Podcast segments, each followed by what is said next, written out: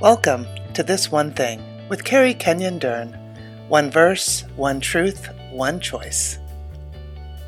Hello, and welcome once again to This One Thing. I'm Carrie Kenyon Dern, and each week here at This One Thing, we focus on one verse, and from each verse, we pull out one truth and then from that truth, we decide together to make a choice each week.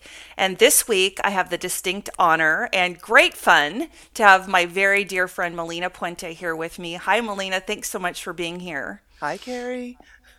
So, before we dive in and we look at the truth and the choice from Isaiah 64, verse 4, would you please tell our listeners a little bit about yourself? Tell them where you're working and some of the ministries that you're involved in so they know a little bit of your background. Yeah, I've been in education for 20 years now, um, in the classroom for about 16, and this is my fifth year being an administrator at a middle school. Also, I'm a part of 180. I'm also part of Lodi House, uh, their boards, and as well as our Unfettered Ministry board.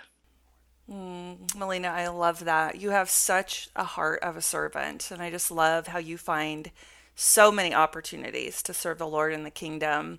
You are such a tremendous example and a challenge, really, in the best possible way to me and to every life you touch. So, thank you for all the ways that you give yourself away. I appreciate you so much. So, we're talking about Isaiah 64 and specifically verse 4 this week. And before I turn it over to you and hear the wisdom and the insight that God has given you from this passage, I want to just talk a little bit about the context.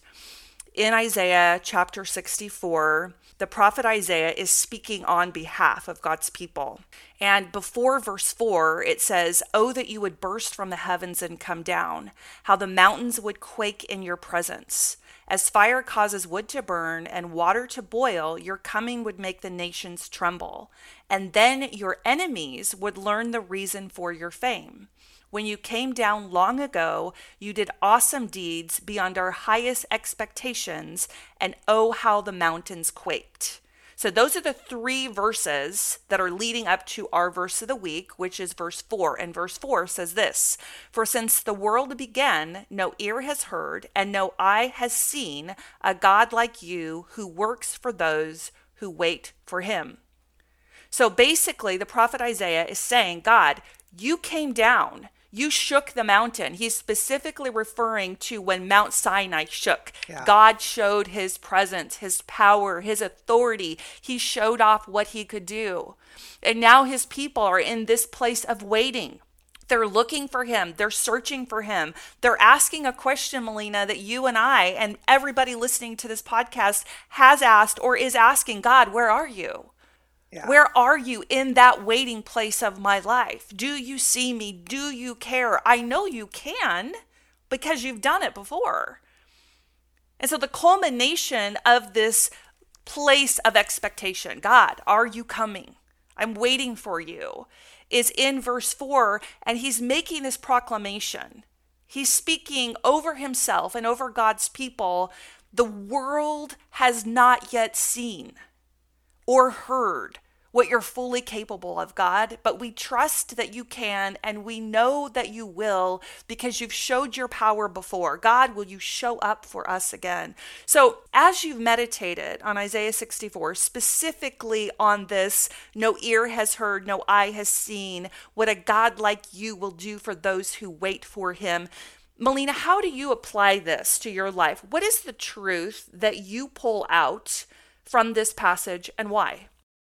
I love this passage. It reminds me very much um, the protection that God has provided in my life, and specifically the area for me. I mean, I'm 52 and I'm single, and I would have said, I'm going to be married by 25.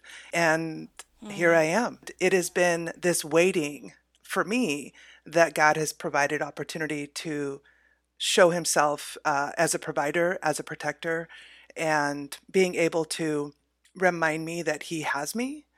So mm-hmm. the word pretty was redeemed as I walked with the Lord in a way that I did not know or understand. He mm-hmm. chose me. Mm. That was probably the most amazing opportunity to embrace being loved and being chosen. Mm. He sees me beyond even the pretty. It's there's more mm. to me. Mm. So the waiting place of knowing I'm not rejected because he has chosen me. Mm. The verse in John 3:29 is uh, one I love to hold on to. It just reminds me it says he who has the bride is the bridegroom. Mm-hmm. I get to ask myself when I'm in those lonely places or in those waiting places in those wanting places, Melina, who has you right now? Hmm. That's where I get to focus on knowing I am held and known and seen and loved by Jesus. Mm-hmm. The waiting, ah, so much power in that process. Watching the Israelites do what they did, of knowing how much Jesus, ha- oh, sorry, how much God demonstrated, and for me in this waiting, mm. watching all the protection and provision in that mm. waiting place. Yeah, that is so beautiful and so powerful, Melina. It's two things really jumped out to me as you were sharing. The first is for me and everyone listening, what is that place that God wants to redeem or heal in your story as you wait on him? It's almost a picture of a ICU, right? We we need to go into a spiritually safe place, a waiting place to heal we're not going to heal in the chaos and the carnage of a battle. We would go into a quiet sanctuary that is sterile and clean and we would heal. And that's the picture that I got when you were sharing is God redeemed for you the word pretty. That was obviously something that had been perverted something that had been tainted. And so he pulled you into this place now, 52 years seems maybe excessive to us from a human standpoint, but God is saying to you, I'm so, so jealous for you, Melina. I'm so interested in healing the deepest inner workings, the deepest places of your heart. I am going to redeem you in this sanctuary of waiting. I'm going to heal those places, those deep recesses that maybe you're not even fully aware of. Yeah. The other thing I heard you say that is just so powerful that I really feel like we all need to grab as a truth from this passage is waiting is a very powerful way that God protects us. Yes. We have no idea, do we, what he's protected us from was we're waiting. We're thinking, God, where are you? I, I can just see the people of Israel in this passage standing at the base of the mountain. You know, I have temper tantrums. We have temper tantrums, don't we, as humans, when we have to wait? and I can see them having a temper tantrum going, God, where are you? How dare you you make me wait this long? I know you can. You're powerful enough. You've done it. How dare you make me wait? And you gave us this perspective of God in heaven looking down on us, going, You know, I'm not shaking your mountain yet. I'm not moving that situation or that person into your life or out of your life, or I'm not providing that job that you think you want or that house that you think you need. That thing you're asking me for, that thing you're longing for me to do, if I'm asking you to wait, it's because my timing is not yet in place and I am protecting you, child.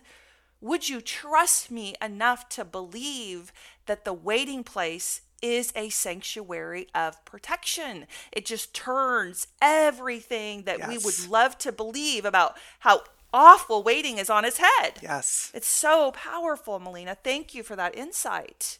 Yes. Is there anything else that you want to share with us that's come up for you in this passage as a truth as you've applied it to your life? To love fearlessly. Mm. That is really the bottom line.